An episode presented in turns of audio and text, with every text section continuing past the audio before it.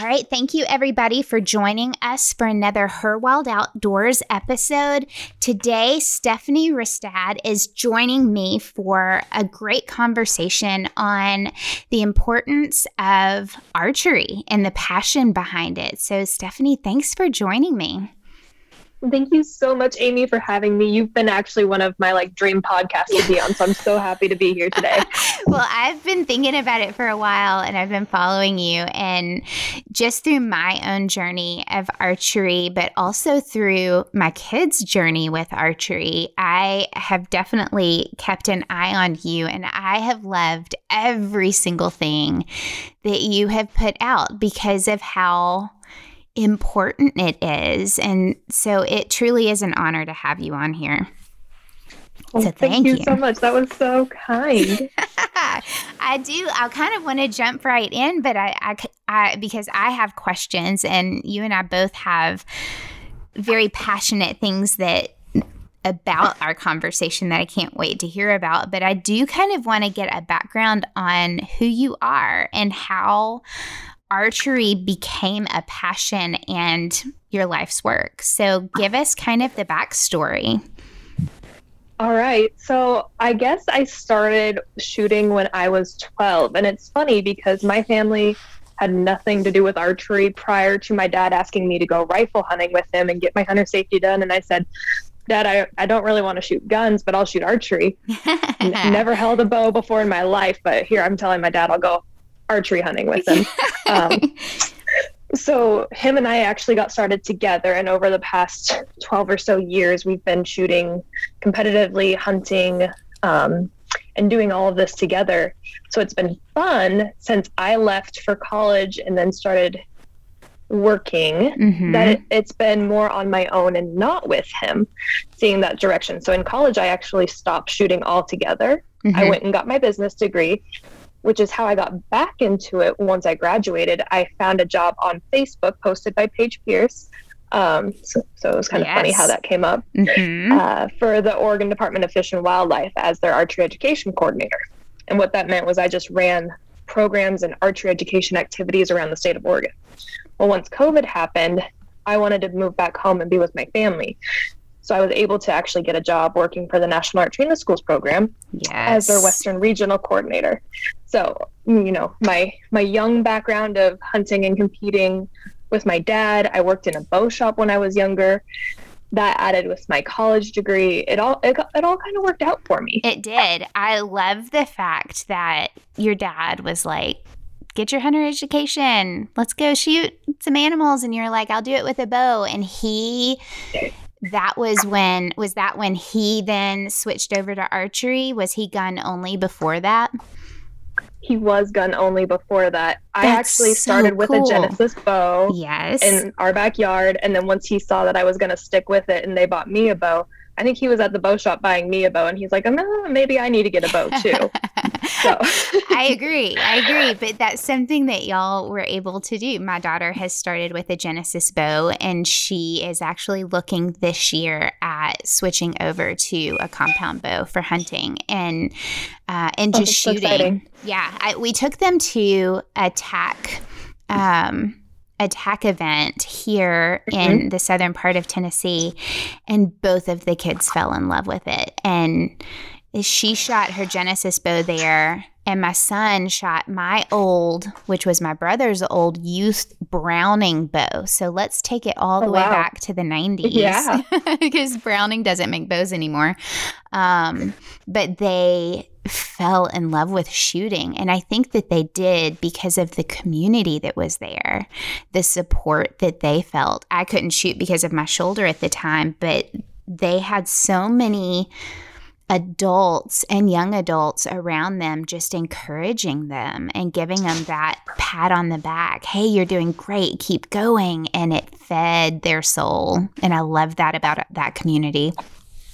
And that's an amazing that's a reason why archery is so amazing. And you wouldn't know this, but like back in the fourth grade, I didn't talk to anyone. I was one of the shyest kids in my class. Mm-hmm. And then in sixth grade, I started archery, and you should see people see me now that knew me back then, and they're like, "Wow, like you're not so shy anymore." Mm-hmm. And I'm mm-hmm. like, no, I will go up to anyone and be like, hey, you want to go shoot with me? Yeah. Random people on the range, I'm walking up to and introducing myself.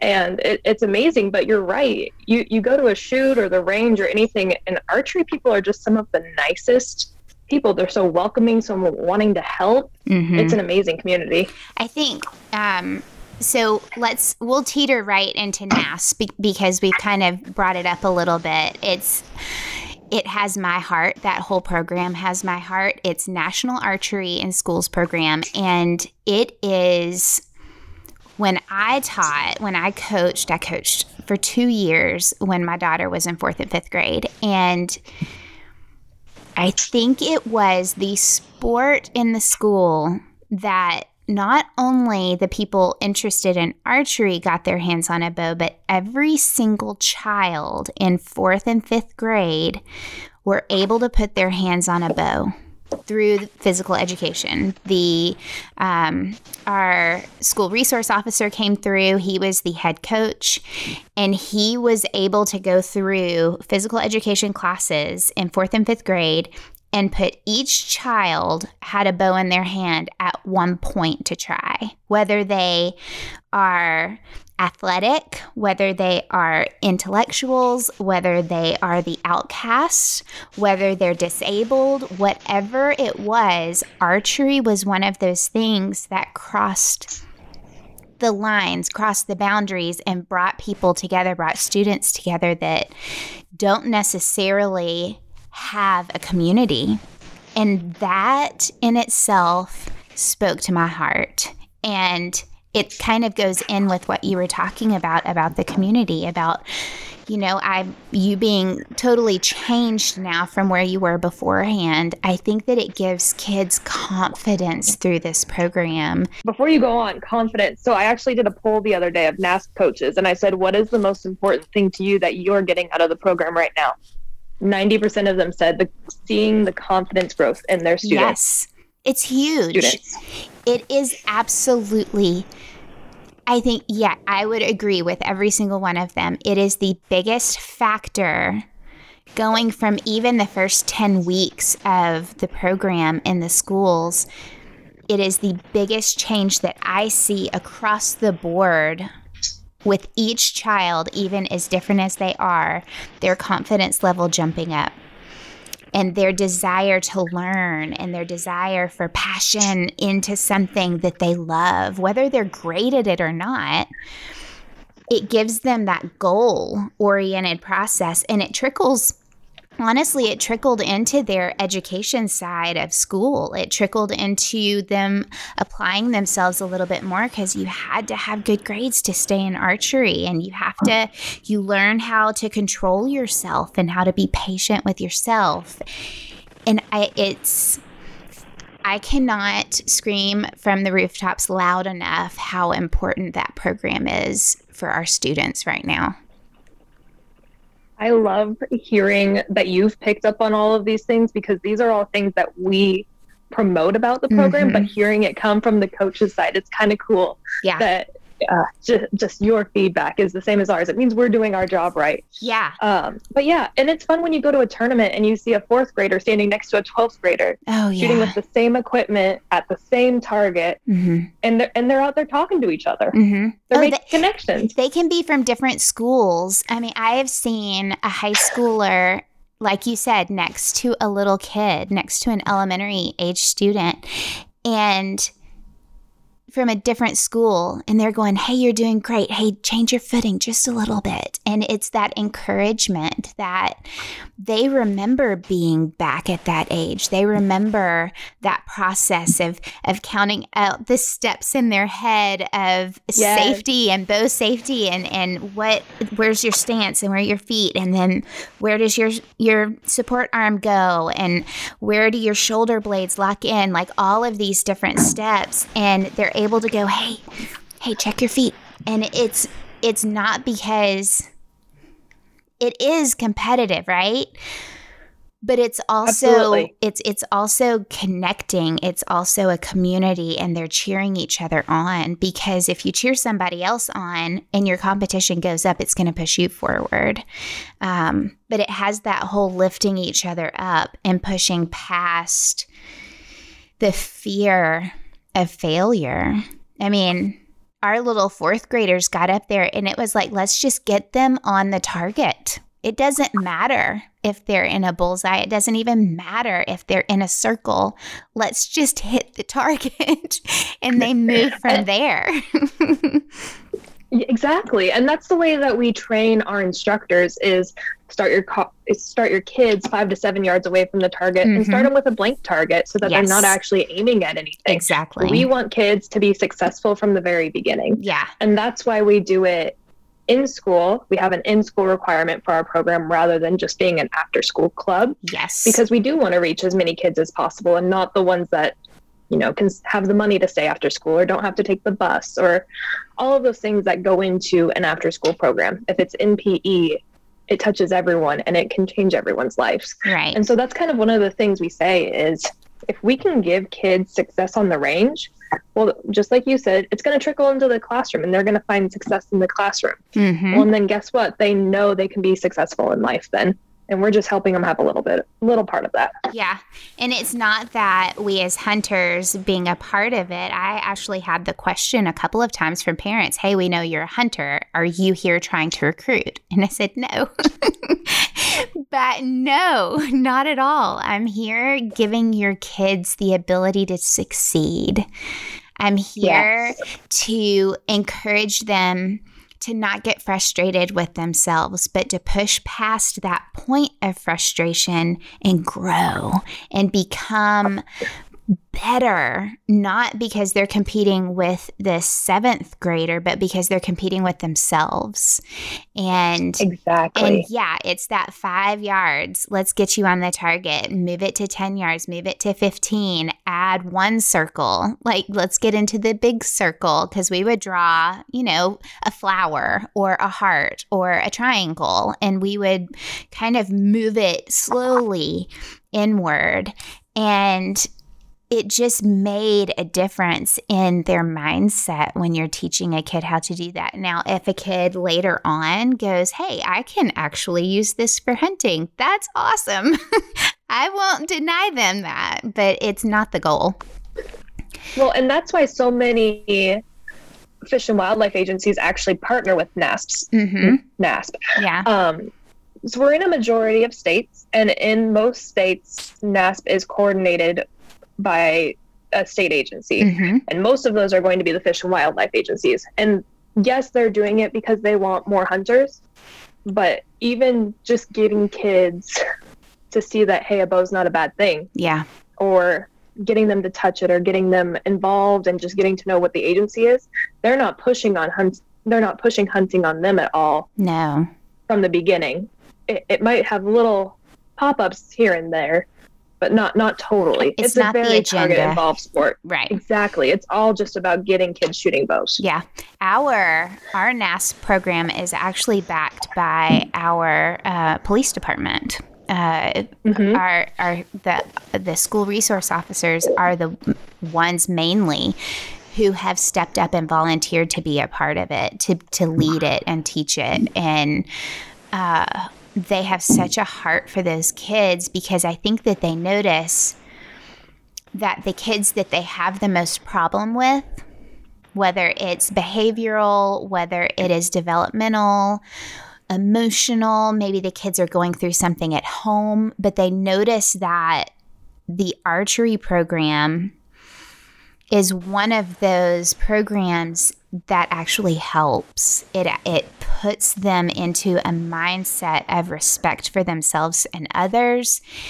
It creates that process of okay, I wasn't good in the beginning, but look how far I've come. There's so much that you can look back over and see how you have overcome things and how you've gotten better. And it, it does trickle back into where they're not seeing them in the office for negative things anymore. They are seeing them in the office because they're waving and saying, Hey, coach. And that is something that I think they have seen play into, especially in our county. Um, you were saying we were talking about this earlier. It's in how many states? I believe we're in 47 right now. Mhm. And Plus Canada and other Uh-huh. um, countries. Yeah. And I think that when you come down to it, like take the state of Tennessee all the way across, where we have so much land mass horizontally, not vertically, or uh, it, we spread out so far apart. But I'll talk to counties not even five miles from me and they have no idea what this program is because it's not in their county. And I'm like, man, you do not even understand the value that it brings. And they're like, oh, I don't want my kids pointing arrows. It, it's dangerous. Well, it's the least dangerous sport in any Next school to ping pong. next to ping Next- pong. yep. We are the second safest sport. And we have a survey to back that up. Yeah. And that's people don't even they're like, "What do you mean? It's it's a weapon." I said, "It is not a weapon. These kids do not see it as a weapon. They see it as a tool and they see the the importance of using that tool correctly and that starts in 4th grade.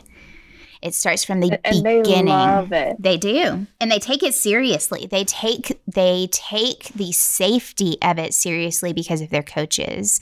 And they the coaches take it seriously because if that number got higher, if injuries were happening, if if it, it would be it would be very easy to take it out of schools. And so uh, we don't want kids hurt. We don't want accidents happening and safety is number one. Absolutely. Safety is number one. Safe being safe and having fun. Yes. That's what it's about. Yeah.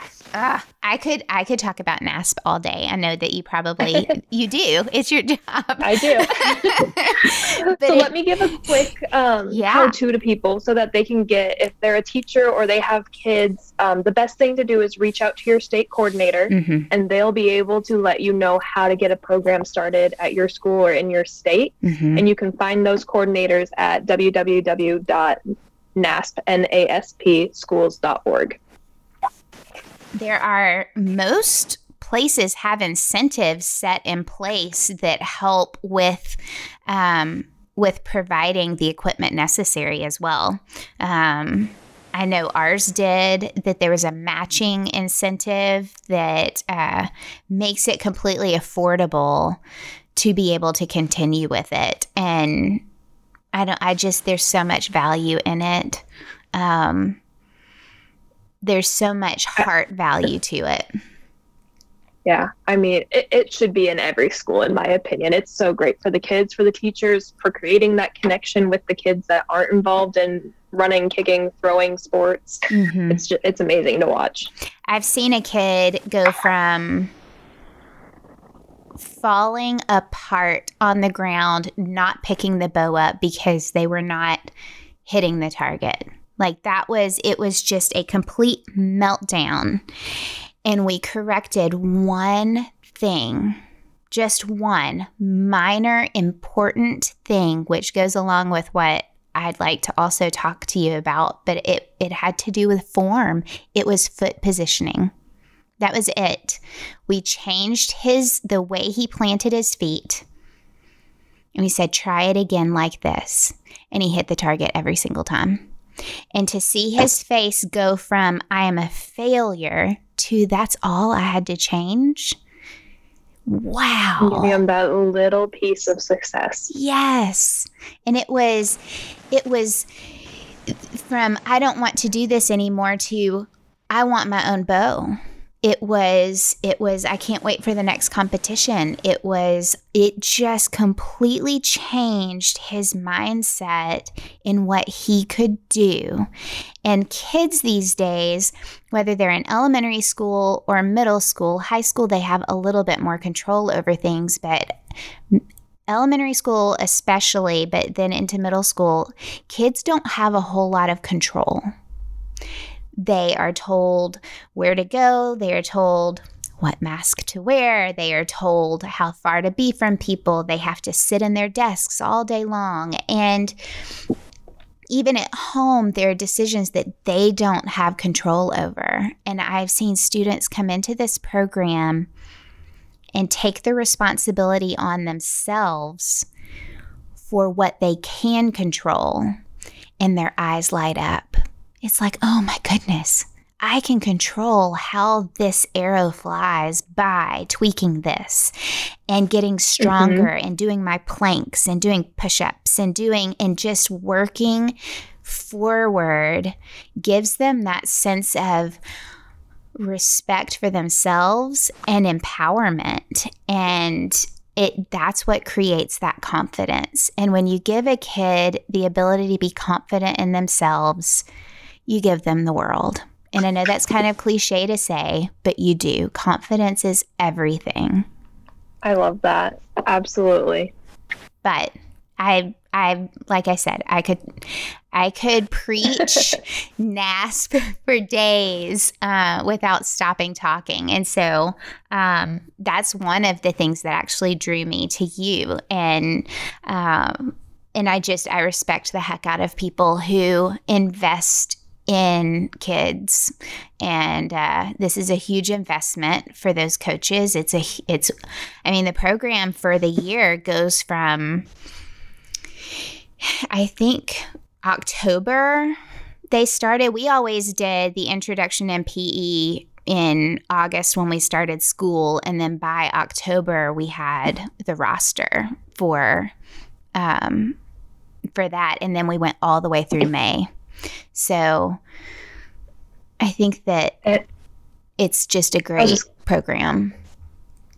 I was just going to say it depends on the school. Some mm-hmm. of them will do a two week program just to get those 10 hours in, use the equipment, and that's all they get to do. Mm-hmm. And then other schools like yours, they turn it into a year long program, mm-hmm. keeping those kids involved and getting more and more included in different activities and tournaments and things that they do. Yeah. I think the first year that I did it, we had 64 students sign up for the after school NASP program. Isn't that crazy? It That's was amazing. team. I know.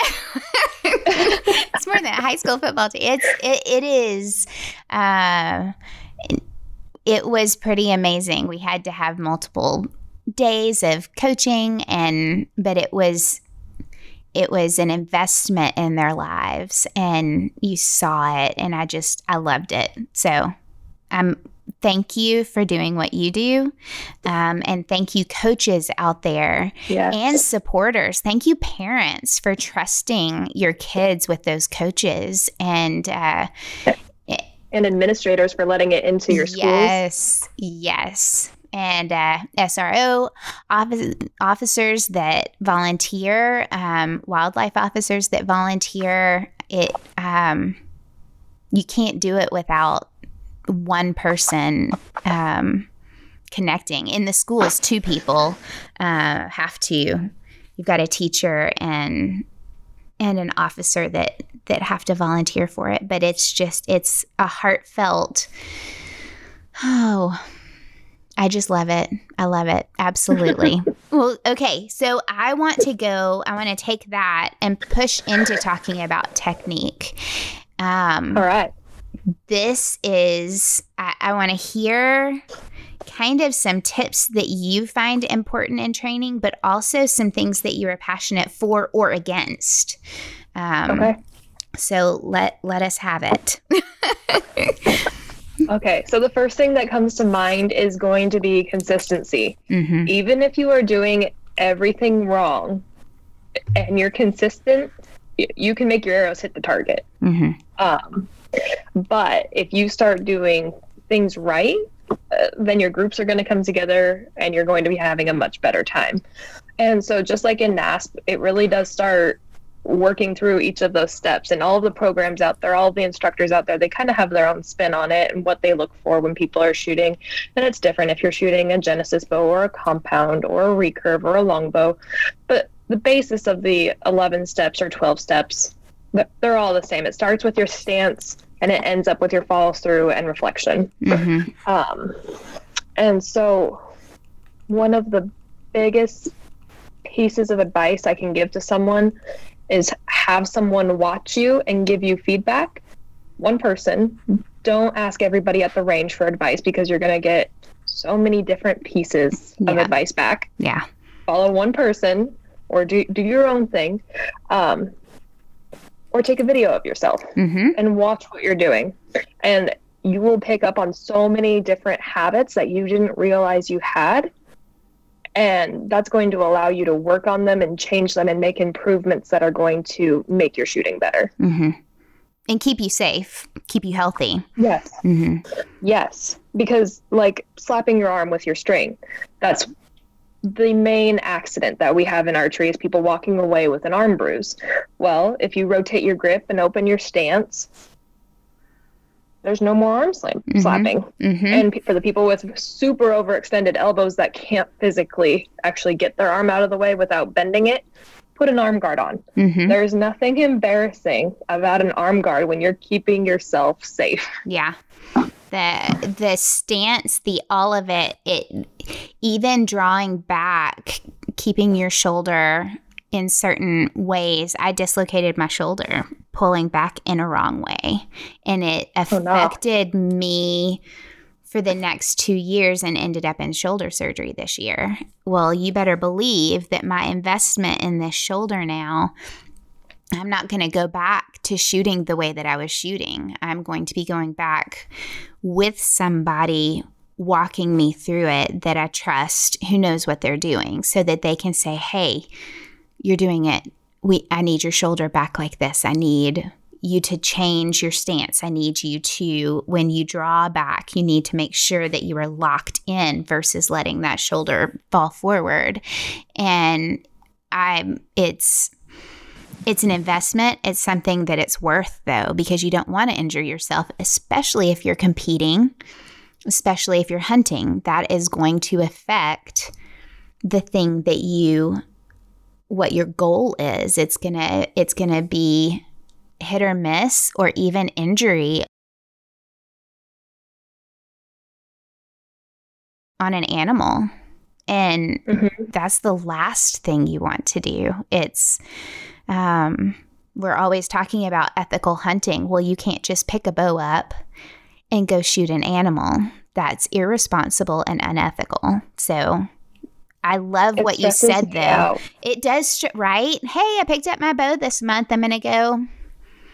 I bought my hunting license. I'm ready to go. And it's No, like, no. dude, you can't even get a hit a grapefruit at 20 yards. I don't think you're ready. No, but I do love what you said about that. Have one person observe you or take a video because we're our own worst critics. And when you take a video, you Mhm. really can compare there how many YouTube videos are there out there about correct archery form? You can compare right there from screen to screen what it looks like. So at the very minimum, video yourself to see what what you're doing wrong or right. And there's a exact and there's a lot of different forms out there. There's no one person who does it a hundred percent correct. Each person is going to do it a little bit differently based Mhm. on their body, how their body allows them to move. So someone may have their elbow a little bit higher when they're drawing, and someone may have to have it a little bit lower because they have a shoulder inj- injury. Mhm. Yeah. So everyone is a little bit different, and don't feel like you're doing it wrong because you can't do it like the person next to you. There you go. But that doesn't mean don't try new things. Um, I had someone the other day who told me that this person couldn't put their nose on the string because their nose was too stubby, and so she's she's shooting with with the string two inches in front of her nose and can't get a group on the target. And I said, okay, well, how about we move move your peep and get you a nose button and try all of these different I didn't say all of these different things, but I said that one thing. I said, let's move your peep and see if I can help you. And she said, no, I've tried different things for years. This is how I do it now. And as an instructor, at that point, you have to realize that someone's not open hmm to hearing feedback. And you just kind of have to step back and let them keep going until they reach a point where they do want to hear what you have to say. Right. Because at some point, So- you're going to get frustrated with the end result not being what you want it to be. Exactly. And especially with something like that, it goes back to consistency. If you don't have an anchor point that makes you be consistent every time, you're never, never going to hit the target consistently. Yeah. And that's when you're talking about Genesis bows. Like if you get your kid a Genesis bow, there there's no sight. There's no there are rules in, in schools about one competitions about not having something on that face uh, where Mhm. it can be used as a, a, a way of marking where you are. And so your form and where you put your string and where you put your hand and where you put all of that makes a huge difference on consistency.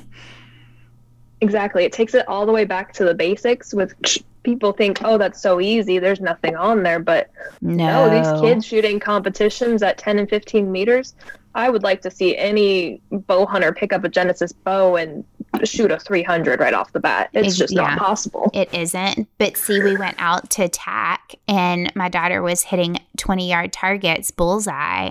Mm-hmm. It took a second shot because she does, you know, that first shot. That's why they're practice shots. You kind of get where you are when things are different. But it, uh, she immediately from the first shot knew how to fix it and how to readjust and that is that's amazing to me because it's teaching how do I fix it myself? How do I regroup? How do I move around? What do I need to do in order to make this? It's troubleshooting, and they're learning how to do that. Yeah, that's totally awesome that she's doing that all on her own and not with someone, you know, Citing you it guys out. probably helped a little bit, but like she knows enough to compensate and make those decisions on her Mhm. own for where she wants to be shooting. Yeah, it's more of hey, you were you were a little low on that. Okay, well she fixed it, and that's something that you know when you're talking about being in the real world. Um, when you're talking about whether it's hunting or competition, or you're talking about working in a business or building your own business, whatever you do in life, learning how to troubleshoot and think through things, it's a life skill. And it's funny how many times we will make the same mistake over and over again. Say your sight's to the left Yeah. and you're shooting to the left every single time, but you're like, oh no, it's me. I'm doing something wrong. And we Mhm. just don't make that one simple change to bring us back onto target. hmm One simple change. Sometimes we just have to realize, okay, it's not me. I need to fix the tools that I have available Yes. and make that decision. yeah. But that, that, that takes some courage and um, confidence to do that sometimes. It does. It also it goes back to what you said about having one person observe you and listening to them. If they have sound advice, I I would 100% say take me back to the basics and that's what I'm going to be doing when I'm given the all clear for shooting a bow again, I'm going to be going back to the basics because I messed up somewhere in there and I got into bad habits that were unhealthy for my body. So I've got to go back to the beginning of it and start all over again. And it takes humbleness to be able to do that. Uh, not saying that I'm humble because I I struggle with pride as well, but if I want to shoot, I have to do this. But it has taken me getting this far to make me have to go back there. And it's also a huge time and effort commitment too, because it's like people who are de- dealing with target panic. And Yes. what that is, is you pull up on the target and all of a sudden you can't get your pin to sit in the gold Mm-hmm. or you can't get your finger on the trigger and pull it. There, there's a lot of different forms of target target and trigger panic, but what it comes down to is your your mental understanding of shooting and explosions of the bow and different things. But to get rid of that, it goes back to the very basics, not shooting a target anymore, and Mm-hmm. you know shooting a couple hundred arrows a day into a blank bale. And it is the most boring thing in the world, but it is the only way to actually com- combat Mm-hmm. those anxieties and what's going on in your brain because archery is 99% mental. 100%. Yeah. Anyone can go out and shoot a bow, but to make yourself work with your bow and get the arrows to hit where you want, that's all in your brain. Mm-hmm. Yeah. It's a, it's, when you say mental, I think that it, it has to do with teaching yourself how to clear your mind of distractions uh, clear your mind of other sounds out there, being able to center yourself and uh, and then get out of your head. it's yes. it's just being able to in that final moment just let go and trust your your ability to do it because you have trained yourself to do it when you've done it right. Right. But it's also not relying on your muscle memory and your habits to get through it. I talk to a lot of people who say, Yeah, I just draw back, aim, and shoot. I don't actually know what I'm doing. It's having that shot process down and working through your steps mm-hmm. every single time, making every single shot a conscious effort. Yeah, that, and, that, and that's huge. That person that said that, you've got a lucky shot. and you're not going to have it every single time. Uh, no, and, and, and they'll start to notice that and get frustrated with that. And that's mm-hmm. when they start asking for help. Yeah. And that's when there are people like you who can say, I'm here. I'm glad you're asking. Let me tell you try this one thing or try these two things or send me a video. And I think that that's uh, just being able to ask for help. We have a lot of hunters right now who are switching from gun hunting to archery because that's the that's such a great thing about the hunting community is you can try something new and it and you're constantly learning. It's exciting, whether it's a different species you're hunting or if it's a different technique of hunting. And so I think we have to get outside of our heads of, well, I'm an awesome gun hunter. I have, you know, 15, 20 years of hunting. Well, you pick up a bow, you're starting back at zero. I, I mean, you've got maybe the the skills of knowing where your, your game is but guess what? With a with a bow you're now going to have to be closer. You are now going to have to quieter. be quieter. You're going to have to work on the wind. You're going to have to it changes completely. So you have to be willing to say i'm a newbie again and I need to start at ground zero and not just pick up a bow and say, I've got this. Um, say, how do I do this? What's the best way to do this? What, what can I do in order to do this well? Because I'm new again and let's learn. And that it's, it's all in the mindset of it. And there's a lot of resources both online and if you have a local bow shop, um, pro shop, range with instructors, mm-hmm. um, it really comes down to finding the right person for you, though, because like I've seen people who work with an instructor and their teaching style was just not right for them, but they didn't leave. They kept going to this person. Mm. And it basically ruined archery for mm-hmm. them. Yeah.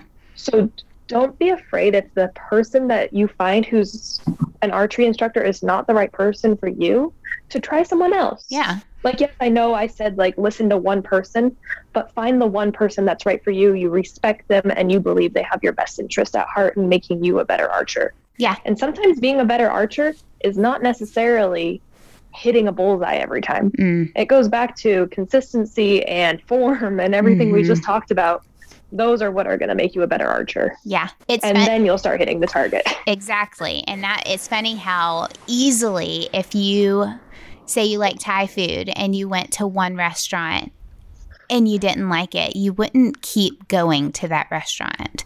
You're going to reach out and find another Thai restaurant that you absolutely love. And it's easy to make that decision, but if we go to someone, an instructor, who is supposed to be the professional, well, then it must be me.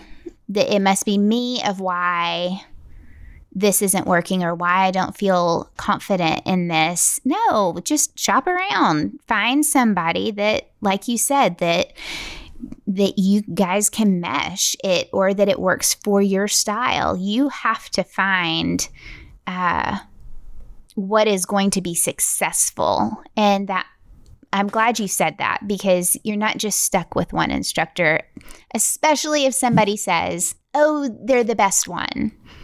That is not right. necessarily the end all be all on who is going to be instructing you. Well, and I've been surprised for myself. I am a basic to basic beginner intermediate style archery instructor. I'm there. I'll work on your form. I'll get you hitting the target. I can help you set in, technique, sh- shooting process. I can help you with all of these things. But what I am not is I am not a pro archer tournament coach. Mm-hmm. And I've had people show up and they're like, okay, I need your help with like all this stuff. And I'm like, that that's not me. Let's find you someone who knows a lot more about that and can Yeah. actually help you rather than I'm not just going to take your money because I can because you think I'm the right person. Mm-hmm.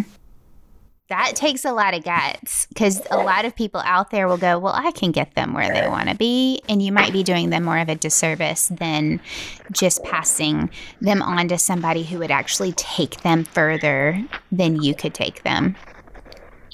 And it's great because there are so many pro archers or bow experienced bow shooters who are willing to take people under their wing Mm-hmm. and they know a lot because they've been doing it for 20 to 30 years. Yeah. And those are people, when you see them, don't be afraid to ask questions because a lot of the time they are more than willing to answer. Yeah, the best, honestly, the best people out there. Um, like, I love passing what I know back. I love teaching what I know. But the second it ventures into a thing that I don't know, I will definitely find you somebody who does know that. I'm not going to pretend to know something because I will screw it up. I'm not ashamed to to yell it from the rooftops that I don't know something. I would much rather hand you off to somebody that I know will push you further than than I would ever be able to do. Um, but I or think learn right along with them. or learn right along with them. Exactly. Yeah. Because we, I will always say I'm a student at heart. And I hope that that continues. I love learning. Give me everything that I can learn about, and I just want to soak it all up. Um, but I'm I'm grateful to have people in my life who will say, "Hey, you need to check yourself." Yes. it's, it's good to have those people in your life. Um, to have that one person, like you said, observing you and and being like, "Hey, you need to check that." Uh, I I like to apply that to other parts of my life, not just guns and and archery. Um, I do have a question. Have you ever hunted with a gun, or did you always stay with a bow? So last year was actually my first rifle hunt. And in college, I got into duck hunting with a shotgun mm-hmm. um, just because there were not as many archery opportunities and hunting big game out of state is Mhm. really expensive. I went It's to school in. Montana just because I w- they had a non resident student hunting license at the time. Very but my nice. second year there, they actually got rid of it. Uh, so that screwed up all of my plans. uh, but it got me into duck hunting, which was kind of Mhm. awesome. I like duck hunting. I like uh, duck hunting was actually the first type of gun hunting that I did, and that was two years ago.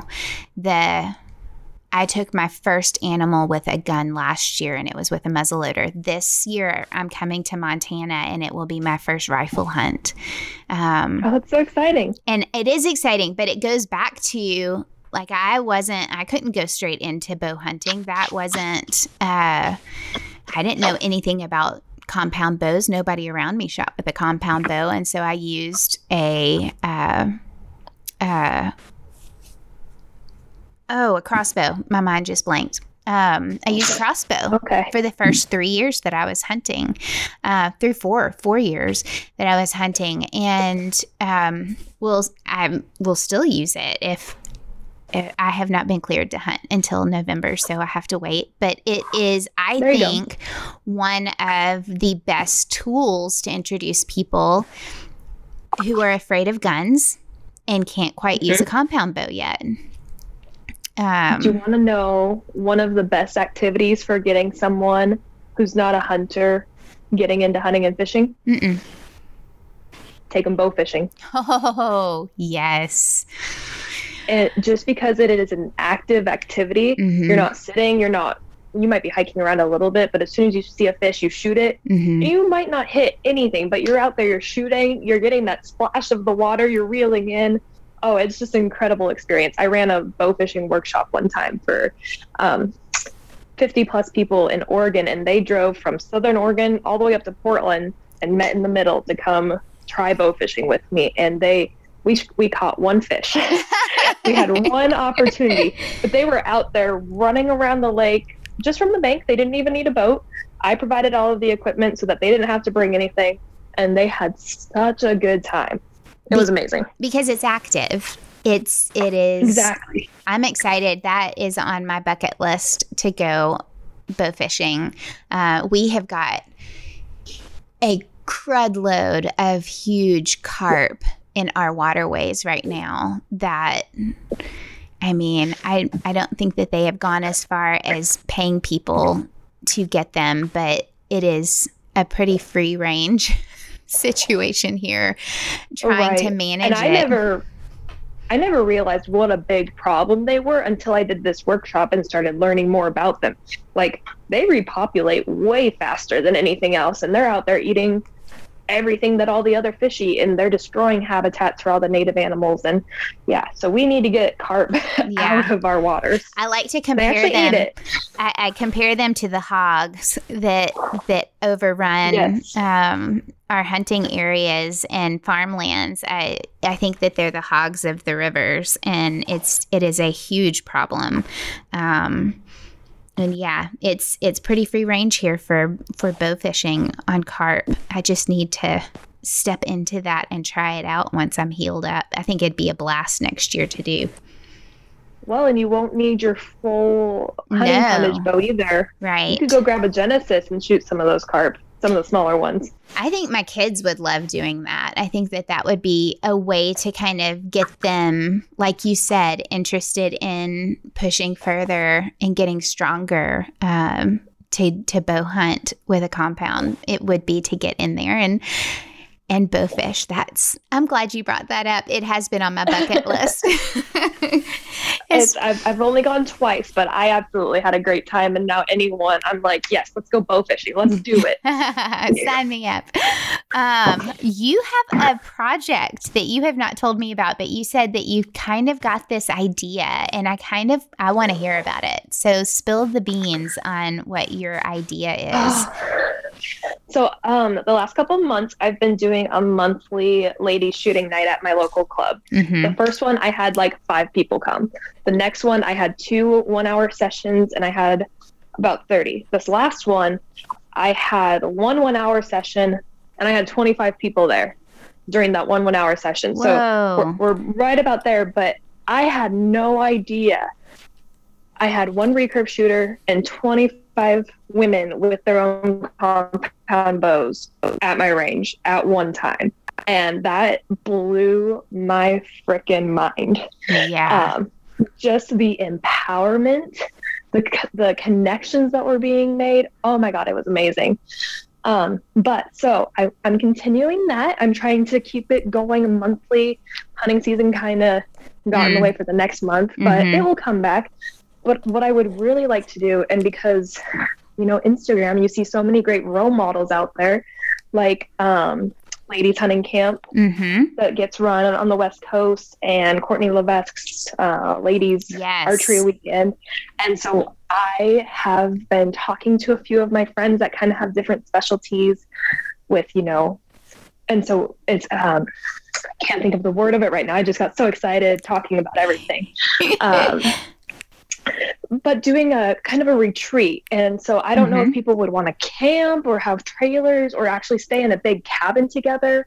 But I have someone who's a personal trainer, and I was like, hey girl do you think you could come up with some like archery specific strength training yes. workshop yes that you could do for us and she was like heck yeah I, i'm in and she was one of the girls at my ladies night and then i reached out to a fishing friend and i was like hey girl do you think you could come do like a little seminar for us and she was like heck yeah i'm there and so I've started reaching out to all of these different niches, and they're all archers, but they all do something different. And I'm like, okay, what can we build on to start making this a really awesome weekend?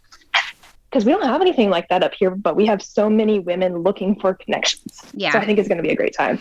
I I think that you're noticing in our world with how it has been over the past year and a half that connection is what we are missing and what we are craving. And so dip that into the hunting and archery world with women, and you are creating this situation where I, up until three years ago, didn't know a single woman that hunted. Not one person until social media. Being able to eh. connect women together, it it there's a like you said an empowerment that comes from it but it also i don't i don't think there's a word for what it feels like to be around other women who have the same passions as me. And it feeds their soul. I i love that soul like craving all of these words you're saying like it's exactly what i'm feeling. Mm-hmm. and the word i always come back to it's like it's my tribe mm-hmm. and it's never felt more real like that until coming into everything that's going on right now yeah yeah and we're searching for it but we're also searching for real connection authentic connection. And it's not the drama, it's not the fake, it's not, it's actually connecting with women who, and men. I mean, I've connected with many men over the time that I've been in the outdoors and hunting and fishing, but the connection with women in a non dramatic, pure, authentic way you walk away not from it not competitive, encouraging and lifting up. You walk away from those situations a changed person. Love it. Mm-hmm. That that just oh it makes me smile. You should see like you grin on my face just talking about it right now. It's I think that that's why the podcast started. I know that's why the podcast started. I was craving connection with women that that I needed. I needed uh, to learn, I needed to grow, but I also needed to hear other women's stories. And that's what you find at events like this. You get to hear the background of why this has become a passion for them or why they've stepped out of their comfort zone to try it out. And that's where you that's where you kind of step into their lives and into their shoes and you respect each other more for it. And in a time like we have right now where connection is few and far between, it's important to create situations where we continue to build relationship. Otherwise, we're going to completely lose ourselves in our own selfish um, little worlds and we will forget how to respect each other. That's my own. You, that's my own yeah. two cents on you, it. and you said something else. It was stepping out of their comfort zones, and mm-hmm. I think mm-hmm. that's a huge part of it because I will reach out to you know when someone tags my local archery range, and I'm like, "Hey, I saw you were up here. Like, you want to go shooting sometime?" And they're like, they'll look at my profile and they're like, "Oh no, I'm not good enough to shoot with you yet." and I'm like, "What do you mean? I shoot zeros. Like, come mm-hmm. on, you are totally good enough. Let me shoot with you. Let's go." Yeah. And step out of your comfort zone. Mm-hmm. In archery, in any sport, everyone's so busy watching themselves, unless you're an instructor like me and you're trying to make sure everyone else is safe. Um, but you're so busy watching yourself and caring about what you're doing that if someone else misses or does something wrong, you're not there to tear them down and laugh at them. No. You're there to say, hey, how can I help you get through that next time so that you're doing better? Mm-hmm. So don't be afraid to say yes to invitations, mm-hmm. whether it's to go hunting, to go shooting, to just meet someone new. Say yes. Yeah. Do it. I love that. I love that. Okay. Tell everybody how they can follow you and how they can learn about these once a month things that you're going to be putting together. Um, so on Instagram and Facebook, you can find me under the Archer Steph, the period Archer period Steph. Mm-hmm. Um, I also have a blog on stephanierustad.com that is becoming more active, and that is where all of my events get posted. So okay. follow along, have a conversation with me. I try to answer every single message and question I get. I am all about making connections out there. Awesome. Stephanie, thank you. I truly, truly appreciate this. Amy, it was so much fun. Thank you so much for having me.